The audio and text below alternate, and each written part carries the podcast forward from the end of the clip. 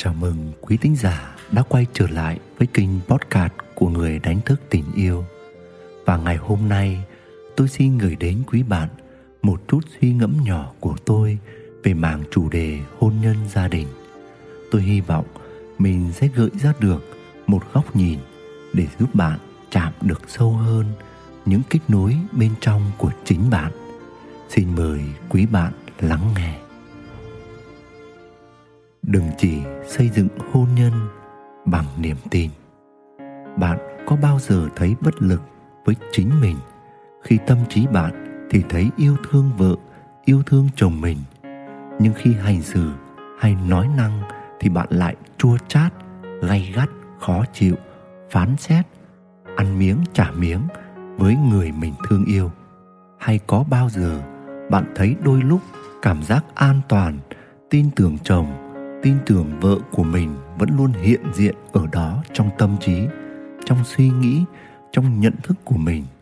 Nhưng thường ngày, trong lời ăn tiếng nói, trong tương tác qua lại với nửa kia, thì bạn vẫn hoài nghi, vẫn ngờ vực và vẫn không vững tin ở nửa kia.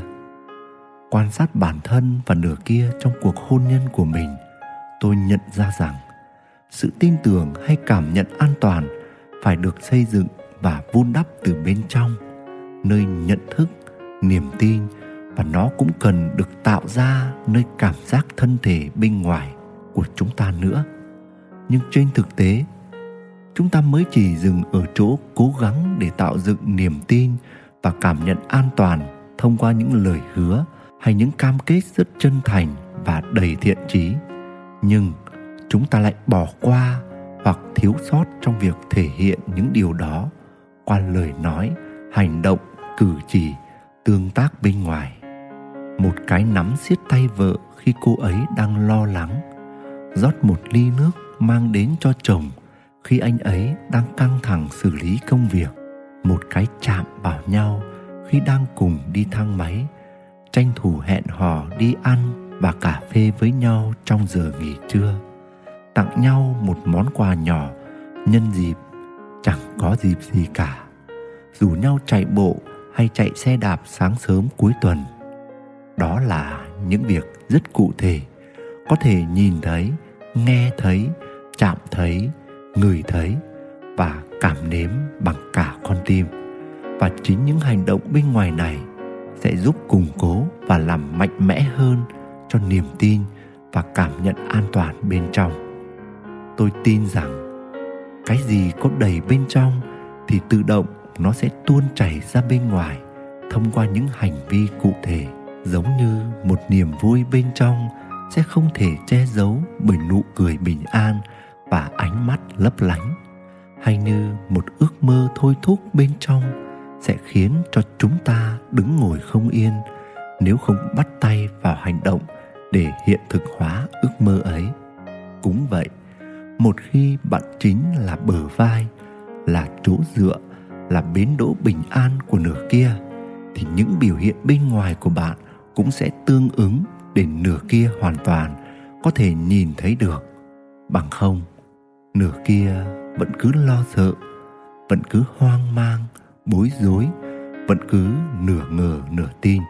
Và bạn đừng trách họ về điều này, bởi vì dòng năng lượng trên thân thể họ không có cảm nhận về sự an toàn và tin tưởng, thì mọi niềm tin bên trong kiểu gì cũng sẽ dần sụp đổ.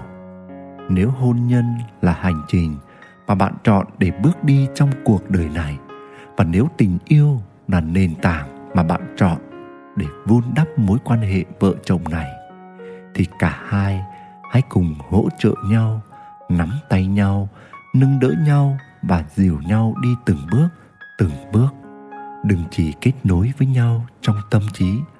Đó chỉ là ảo tưởng. Đừng chỉ xây dựng hôn nhân bằng niềm tin.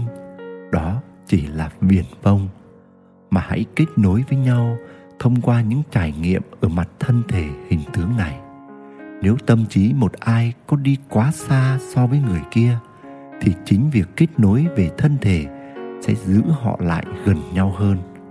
Hãy luôn tay trong tay thì dẫu có lúc nhanh, lúc chậm, thậm chí có đôi lúc dậm chân tại chỗ, hay khi có một người tạm thời ngã quỵ, thì cũng luôn có người kia bên cạnh để cùng ngồi lại, lấy sức tạo đà và tiếp tục hành trình.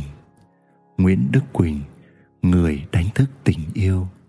Quý tín giả đang nghe trên kênh podcast của người đánh thức tình yêu, hy vọng những chia sẻ vừa rồi của tôi giúp bạn tiếp tục đi sâu vào bên trong của bạn, để bạn nhìn thấy được những điều bạn đang kiếm tìm. Và xin gửi đến bạn một lời chúc lành và tình yêu. Xin chào và hẹn gặp lại.